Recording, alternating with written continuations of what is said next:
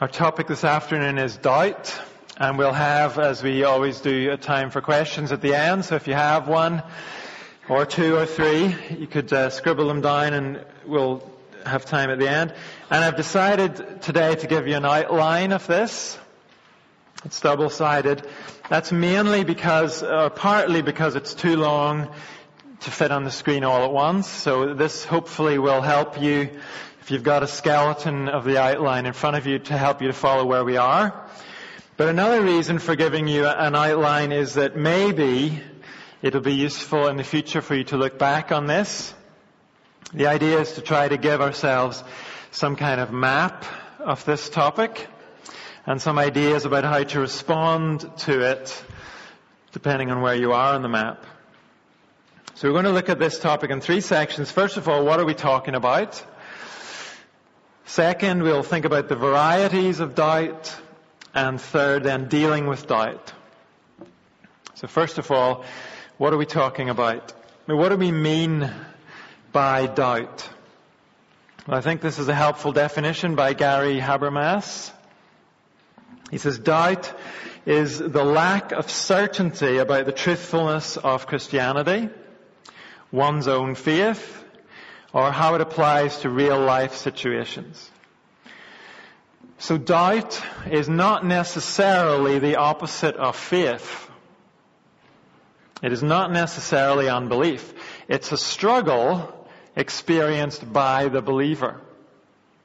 And if we read the Bible, we discover even the greatest heroes of the faith experienced doubt. Think, for example, of Job he experienced many doubts about God's goodness. Or Abraham, he doubted God's promise that Sarah would have a child. It seems John the Baptist had doubts whether Jesus really was the Messiah or not. The most famous doubter in the Bible might be Thomas. But the New Testament tells us that in fact all the disciples experienced doubt of one kind or another. So the fact that you may have doubts does not make you necessarily an unbeliever. Now, of course, there is a kind of doubt that comes from an unbelieving heart. The Bible mentions that kind of doubt as well. It's the kind of doubt that is totally closed to God and His Word. It's a stubborn refusal to believe. That is not the kind of doubt we're dealing with this afternoon. The point for us to see just at the start is that genuine believers are very likely to experience some kind of doubt at one time or another. John Stevens was with us a few weeks ago and he has written a helpful book on doubt, which I'll mention again at the end. And in that book he says, Doubt will be a problem for all of God's people some of the time, and for some of God's people for much of the time. So I hope the first thing we can achieve this afternoon is for all of us to relax a little bit. If you're a Christian who experiences doubt, that does not put you outside of God's family. And in fact, we'll see later, going through doubt can actually help us to grow and mature as Christians. If we tackle our doubts in the right way, the results can be good and helpful. Now none of this means doubt in itself is a good thing. We'll also see later that we dare not ignore doubt. We dare not get comfortable with doubt. Doubt can be destructive. It's not something to be ignored. But now that we have a general idea what doubt is, we need to think about the varieties of doubt. And we'll break this down into three varieties. Doubts that are connected to evidence and facts. Doubts that are connected to sin. And doubts that are connected to expectations, emotions, and experience. This is important because in order to tackle doubt, it helps to know what kind of doubt we're dealing with. So number one, doubts connected to evidence and facts. This is probably the most obvious variety of doubt. I'm not sure it's the most common variety, really, but it arises when we come into contact with information or arguments that unsettle us. Maybe we see a program on TV where an apparent expert is rolled out and he tells us things which seem to conflict with what the Bible says. Or we hear things that question the reliability of the Bible. Or we read something in the Bible itself which unsettles us. We're not sure what to make of it. The good news is this particular variety of doubt might be the most straightforward one to tackle. The church has been forced to think about the truthfulness and the reliability of scripture for a couple of thousand years. So it's unlikely that our questions are going to be new in this area. And very often there's evidence or there's good answers that are available to us if we'll look for them. Then the second variety of doubt is doubts that are connected to sin. I've heard about one church leader who says, when someone uh, tells me they're having doubts about their faith, the very first question I ask them is, when did you start sleeping with your girlfriend? The point is, if someone is living in a kind of, any kind of persistent, unrepented sin, then they should not be surprised if they start having a crisis of faith.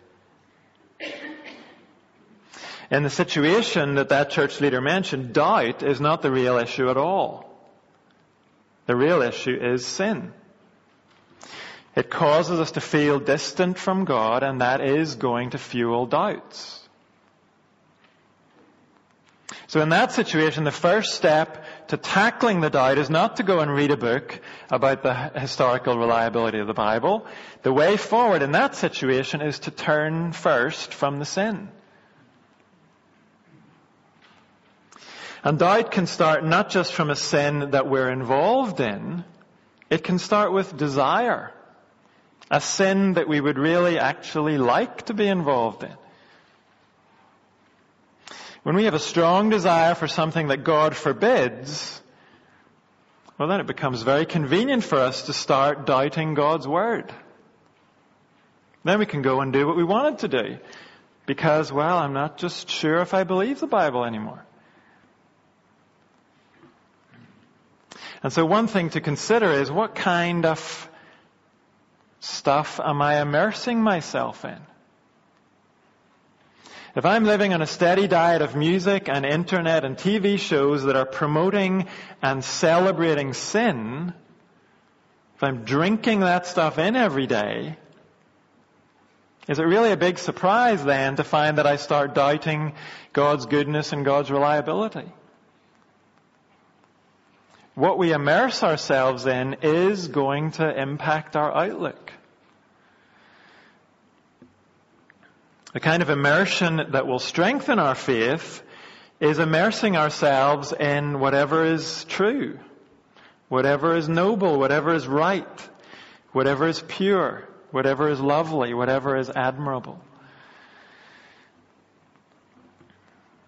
Then another factor is not just our own personal sin issues. What about the sin of other people? Hypocrisy. That can rock our faith. When we see another Christian claiming to believe certain things, but living in a way that denies those claims, especially if it's a Christian we've really looked up to. But the thing to remember in those situations is that, is that the hypocrisy of Christians, as terrible as it can be, it does not affect the truthfulness of Christianity. As we were reminded this morning, Christianity rests on the life, death, and resurrection of Jesus Christ. It does not rest on the authenticity of those who profess to follow Christ. But at the same time, this is a reminder to us. Our own sin can have a real impact on other people's faith.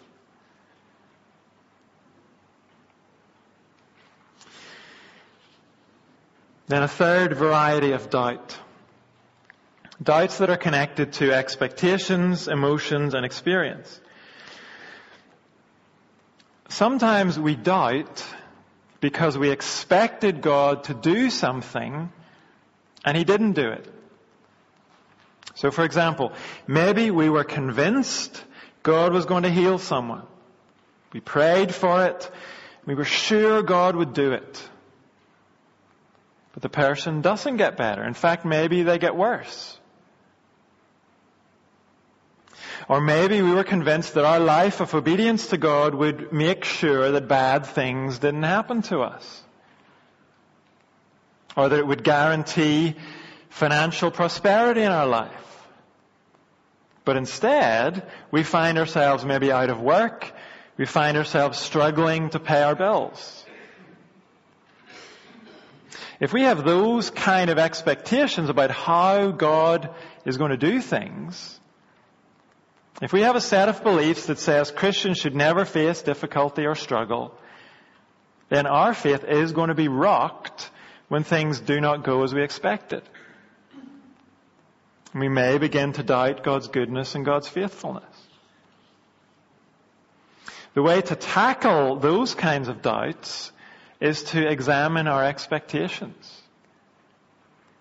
Are they in line with God's Word? Has God actually promised the things we were expecting from Him? Or have we actually been living with unbiblical expectations? If we have, then the problem is not with God or the Bible. The problem is our own wrong expectations. And the way forward is to go back to the Bible and work to bring our expectations in line with what the, what the Bible says. And for some of us here, one area where we face this particularly is in the area of assurance. Now I'm assuming here that we are trusting in Jesus. We're not living in defiance of God like we talked about a moment ago. But still, we can regularly doubt, perhaps, whether God really loves us. Maybe we don't feel like a Christian a lot of the time. Or we don't just think that we're good enough. And this is where we need to trust the Bible more than we trust our feelings. The Bible tells us our acceptance with God does not depend on what we have done for God. It rests on what God has done for us. John Stevens puts it like this. It is a wonderful encouragement that the simplest faith in Jesus, weak and faltering though it may be, is able to save and bring assurance of eternal life. This is because the saving power of faith is not found in the faith itself, but in the object of our faith. It is not our faith that saves us, but Jesus. So even the smallest faith in Him is effective. It is not our faith that saves us, but Jesus. Now, if we struggle with assurance, we probably won't put these kind of doubts to rest once and for all just by hearing a quote. This is the kind of truth we're going to have to hear more than once or twice or even ten times. It's a truth we'll have to keep coming back to probably for our whole lives. Neil Martin says, we won't always feel sure that God cares for us. Feelings naturally ebb and flow to a greater or lesser extent from person to person and from time to time. If we use them as a test of our acceptability with God, we could reach a different conclusion every day of the week. But feelings aren't the test the Bible uses. The Bible teaches us to look to Jesus' righteousness as the measure of our acceptability. Our moods and our feelings have no bearing on the actual state of our salvation. Our hope is ultimately in Jesus rather than ourselves. And if that is the case, then we're just as saved on our lowest, darkest days as we are on our very best days.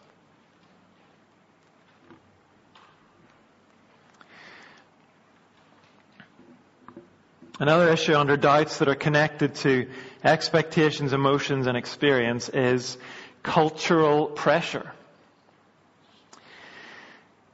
Very often, as we know, our Christian outlook is at odds with what's accepted and what's normal in our culture. And that can put us, as we again heard this morning, under tremendous pressure to conform. Now, even if that pressure doesn't come in the form of direct persecution, it hurts when people think we're stupid because of what we believe. Nobody likes that. Even worse, when people think we're dangerous because of what we believe. And that pressure can lead to doubts about our faith. But it's important to stop and realize just because Christians are in the minority, that doesn't make us wrong. The very first Christians were a minority. It's nothing new. G.K. Chesterton said we should realize this about the masses of people who don't believe what we believe. He says, in the vast majority of cases, it is not because they've looked into Christianity and found it wanting. It's because they've never looked into it at all. Their unbelief doesn't disprove Christianity. They've never even examined the evidence for Christianity. When the culture is against us, it doesn't mean the culture's right or that it's even stopped to think about these things. We've seen recently in the book of Kings in the Old Testament, very often the crowd just believes what they're told to believe.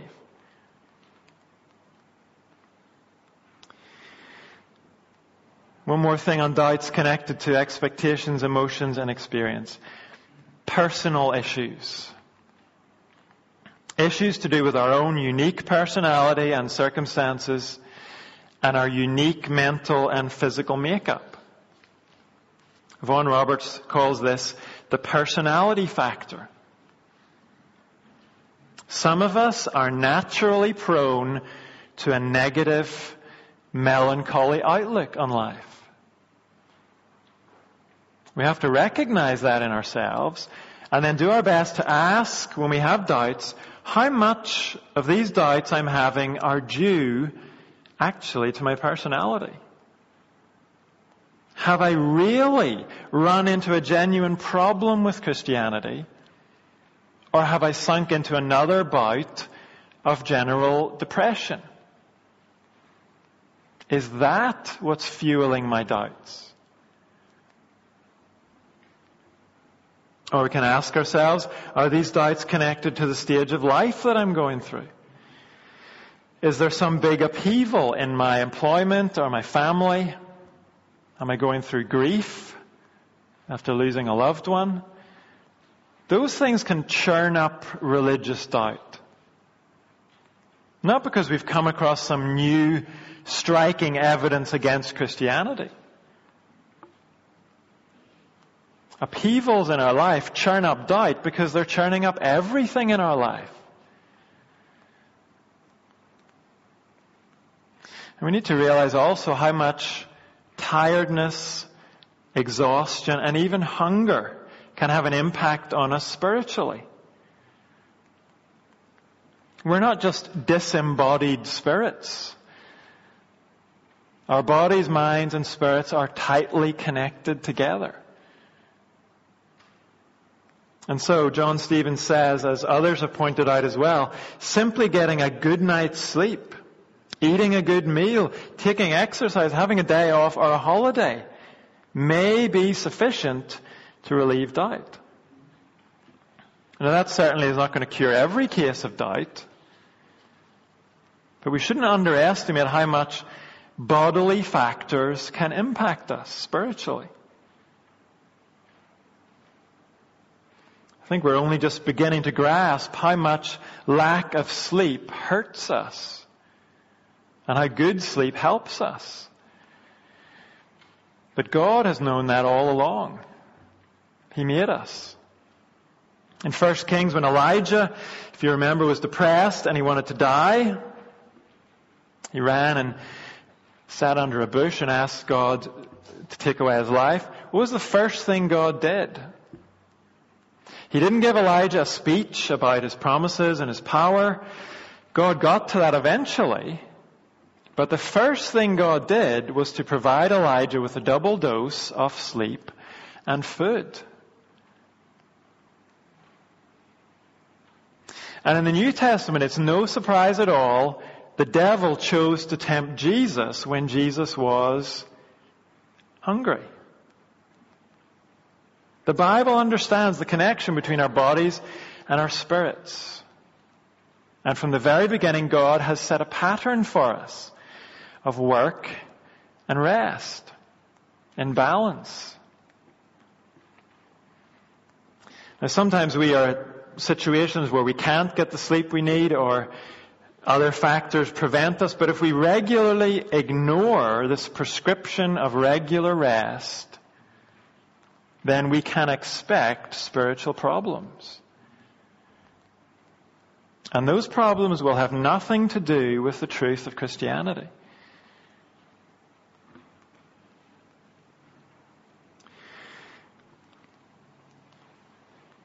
The big point so far is the importance of recognizing the different varieties of doubt. That will help us see the best way to deal with our own doubt. So if we sit up half the night reading a book about the resurrection when what we really need is eight hours of sleep, then we're going to make the problem worse instead of better. On the other hand, maybe instead of lying in bed all day, what we really ought to do is get up and read that book on the resurrection. When you and I experience doubt, we have to try and diagnose the root of it. We might need some help with that, but it's important to try and do it. And then we can move on to think about dealing with doubt. And the first thing to do is work against doubt before you face doubt. In other words, rather than waiting until doubt comes and smacks you, we can be proactive. We can do that in a number of ways. One way is by taking our relationship with God seriously. Reading the Bible and praying are not just spiritual duties that for some reason we're supposed to do. Those things are the pathway to knowing God better becoming stronger in our faith and more resistant to doubt. Os Guinness says, a living faith is a relationship. And like any relationship, it must be cherished, nurtured, fostered, and prized for itself. Like an art or a skill, faith must not only be learned, but kept in practice and developed. And then from C.S. Lewis.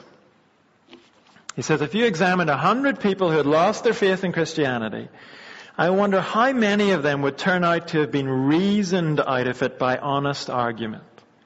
Do not most people simply drift away? It takes time to cultivate our relationship with God. We have to set aside time to pray and to read the Bible thoughtfully. We might need a study Bible to help us with the harder bits. And it's true, no matter how busy we are, we can all find time for the things that really matter to us. And so what does my weekly schedule say about how much my relationship with God matters to me?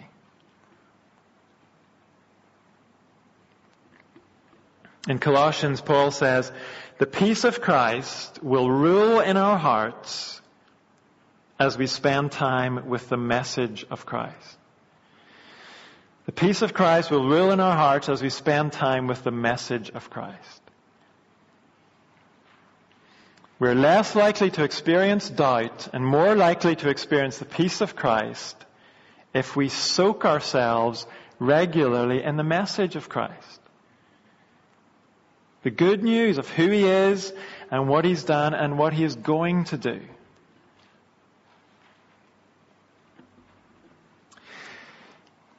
We can also work against doubt before we face doubt by committing to Christian community.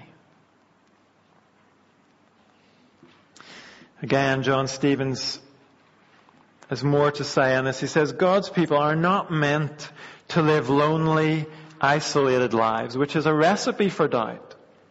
God saves us into His new community, the church. And we are called to face the challenges of faith together with our brothers and sisters. If you lift a hot, glowing coal out of the fire and set it somewhere by itself, that coal is very soon going to stop glowing and grow cold. In order to stay hot, it needs to stay close to other hot coals. And for us, our faith will suffer if we don't stay close to others who have a living faith. Isolating ourselves is a very, very bad idea. The book of Hebrews points that out to us. It connects our hope in God to our commitment to Christian community. Hebrews chapter 10. Let us hold unswervingly to the hope we profess, for he who promised is faithful. And let us consider how we may spur one another on toward love and good deeds, not giving up meeting together as some are in the habit of doing, but let us encourage one another, and all the more as you see the day approaching.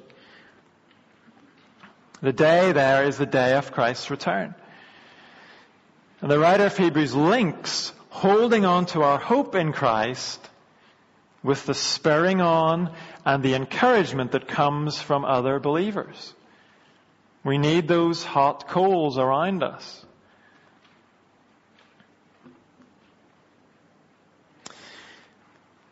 We need to spend time with believers talking about the hope we profess, facing difficulties together. Don't let yourself become isolated. Commit to Christian community. And we can also be proactive by learning the firm foundations of the faith. We said earlier the church has been responding to challenges to the faith for over 2,000 years. You and I are not the first ones to experience doubt. We're not the first ones to try and work through doubt. Many generations of Christians have dealt with it. And the process they have proved again and again we have a reasonable faith. We're not called to a blind, unthinking faith. There are adequate answers to many of our questions. Now, until Christ returns, we will never understand everything fully. But many of our questions can be answered. And being proactive in that can help us deal with challenges to the faith when they come along. Another way to preempt doubt is by living what we say we believe. The book of James tells us that faith which does not lead to action isn't real faith at all. It's dead faith. True living faith is not about ticking a list of truths and saying, I believe all that, I sign up to it. Living faith puts what it believes into practice. It steps out and it puts those beliefs to work. When you and I make sacrifices and when we take risks to obey God and serve Him, that is what makes our faith strong. We begin to experience His power and faithfulness instead of just talking about it. We begin to experience the joy of His kingdom instead of just singing about it.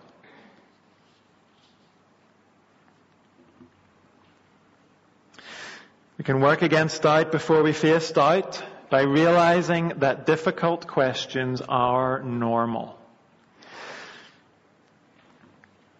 Neil Martin puts it like this.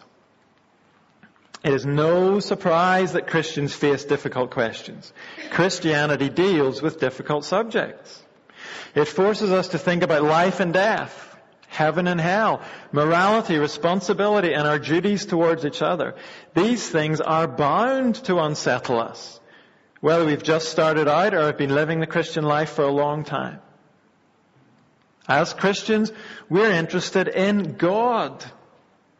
A being who, according to the Bible, is eternal, omniscient, knowing all things, omnipotent, all powerful, and omnipresent, who exists in some way outside the constraints of time and who is sovereign over the creation and sustenance of everything that is. And so he says, it is self-evident that many of the things we would like to know about him lie beyond the capacity of human understanding. If they didn't, we'd have to question whether we were dealing with God at all.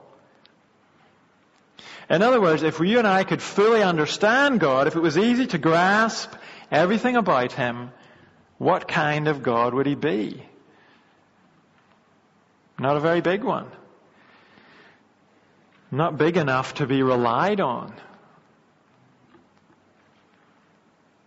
So difficult questions may not be normal when it comes to football or the weather. But of course they're normal when we're talking about God and eternity and salvation. We should expect that and not be thrown into doubt by it. If we could deal with these kinds of things and never run into anything difficult, that would be a serious problem.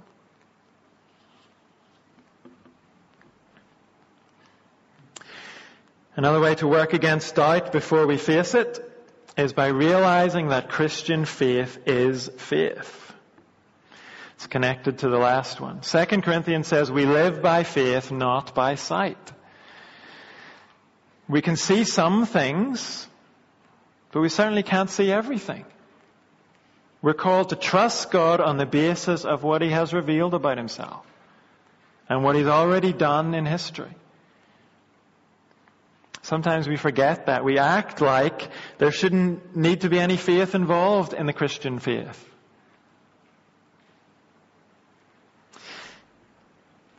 Here's Vaughan Roberts. It's another long quote, but I think it's helpful.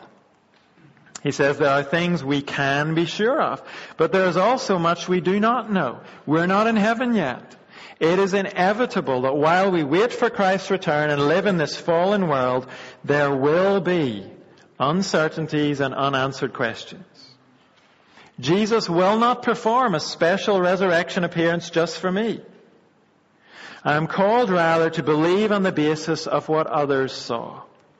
John tells us that he wrote his gospel to provide us with eyewitness accounts of Jesus' ministry so that we who have not seen may believe. Goes on to say, we accept most of what we believe on the same basis, what others tell us. If I'm wise, I will not believe everything I'm told, but wisdom demands that I do not refuse to believe something simply because I have not witnessed it myself. I have never seen Napoleon Bonaparte, but I believe he existed. There are good reasons for doing so. Just as there are good reasons to accept the testimony of the early Christians about Jesus.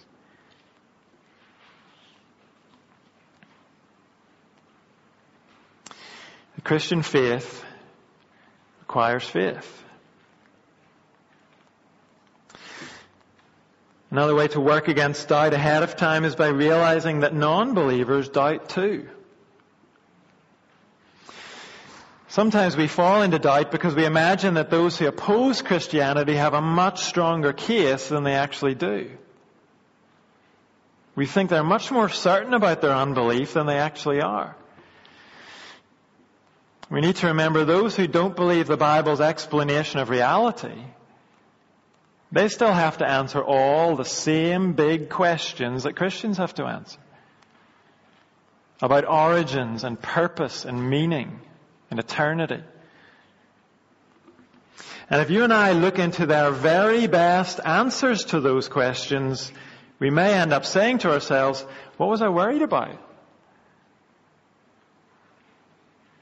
When someone asks a difficult question about your faith, it's perfectly legitimate to bounce it right back to them and say, how would you answer that question?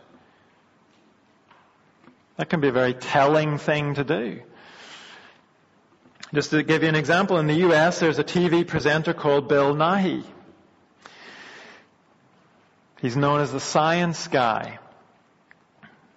He scoffs at the Bible for being unscientific. How can we believe God created life on earth?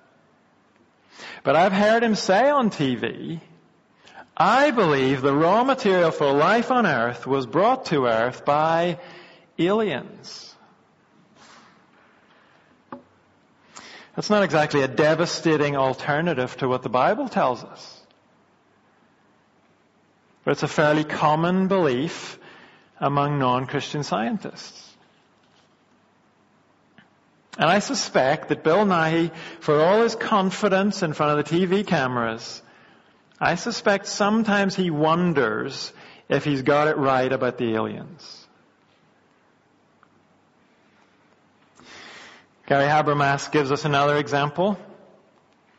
He says, a Christian friend of mine once had dinner with a world-renowned atheist. During the meal, the believer asked the philosopher if he had ever doubted his atheism. To his surprise, the atheist responded, oh yes, I question the truth of my atheism all the time.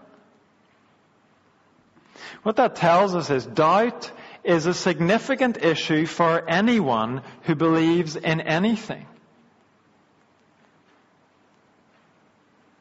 The important question is, can what we believe stand up to our doubts? Can what we believe in stand up to our doubts? Well, so much for preparing for doubt in advance. What do we do then when doubt comes? First of all, don't ignore it. Just because doubt happens to almost everyone, that doesn't mean that we shouldn't take it seriously. If we ignore doubt, it can grow into unbelief. And in the meantime, it can make us miserable and ineffective Christians. And even if it doesn't progress all the way to unbelief, it can rob us of the joy of our salvation, can leave us cynical we can get to the point where we hardly care enough to bother trying to deal with our doubts.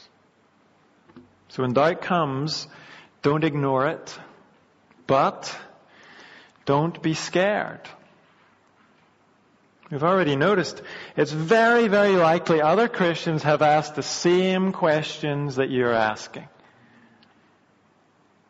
We're not as original as we'd like to think sometimes with our doubts.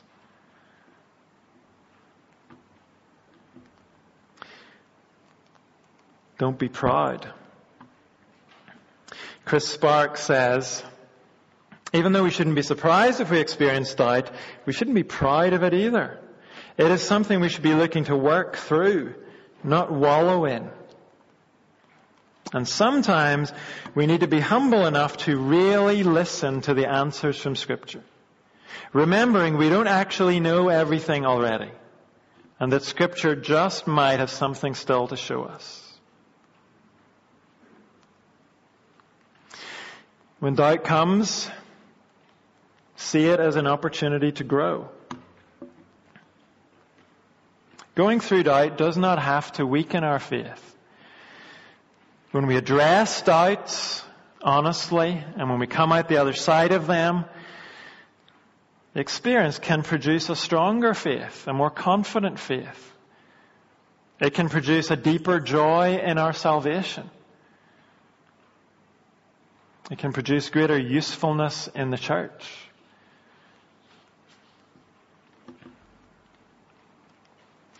Remember what you have and what you know. When doubt comes along, stop and remember God's work in history and God's work in your own life. Remember the things He's taught you, the past experiences that He's brought you through. When a new experience of doubt comes along, it doesn't suddenly erase all that you've known and experienced of God in the past. Never doubt in the darkness of life what God has already taught you in the light.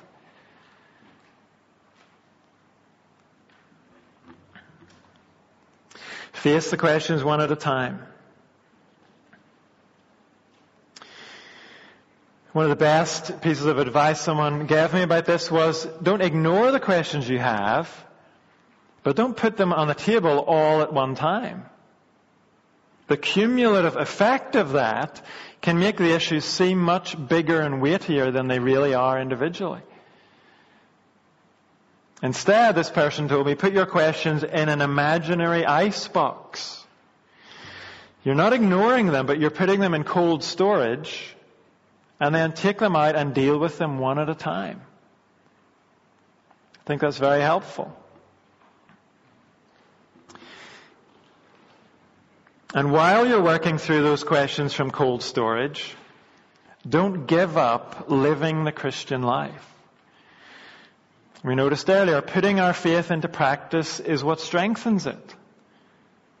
If we abandon living the Christian life until all of our questions have been answered, we're basically saying we know that our doubts can never be solved. So we're surrendering even before we've tried to deal with them. No, we're more likely to come out on the other side of doubt if we carry on exercising our faith through obedience and service.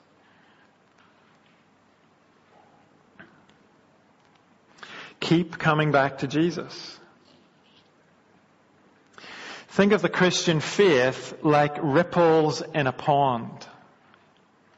If you throw a stone out into the middle of a pond, the ripples, what do they do? They work their way out from the center, finally out to the edges. Well, in Christianity, Jesus Christ is the center of the pond. But you and I can very easily get ourselves focused on the edges of the pond. Things that are, yes, they're part of the faith, but they're certainly not the center of the faith. They're kind of peripheral issues. So we need to keep turning our attention back to Jesus. Who he was, what he did. If we do that, then the ripples will take care of themselves. So for example, if you have questions about the reliability of the Old Testament, don't start there. Start with Jesus. If Jesus really did rise from the dead, then he really is God, and everything he said can be trusted. And when we look at what Jesus said, we discover he told us the Old Testament can be trusted. And we could work through other examples like that. Jesus is the center of our faith. Keep coming back to Him and the ripples will take care of themselves. Remember you're in a spiritual battle. That's a significant Old Testament, uh, sorry, a New Testament theme. And I put a couple of New Testament references there in Galatians and Ephesians on your sheet. The Bible tells us we have an enemy called Satan who is constantly trying to undermine our trust in God. Satan is a liar. And he has plenty of people at work spreading his lies. In the media, in Hollywood, in the music business. We have to see our experiences of doubt as part of a big cosmic battle. God's truth against Satan's lies. We have to see things from that big perspective. Our doubts, they're part of a supernatural war.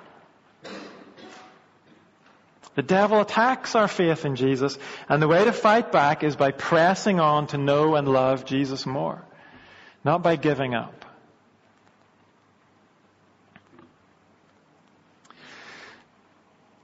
It's a spiritual battle, and last of all, don't fight the battle alone. Talk to someone you trust.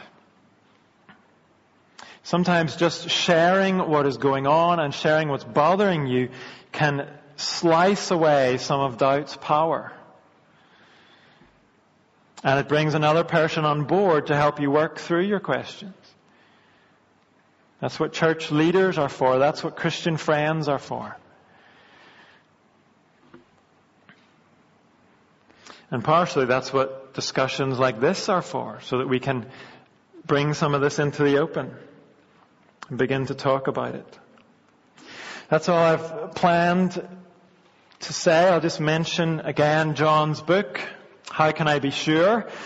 I've only got my own copy. I didn't order advance copies, but if you'd like to have a look at this or you'd like me to order a copy, just let me know afterwards and I can do that. And if you're interested in information about particular kinds of doubts, again, just ask. I'd be happy to recommend something. If I don't have something, I could try to find it for you. But what I've said may have raised some questions. So this is the chance to ask them or to comment.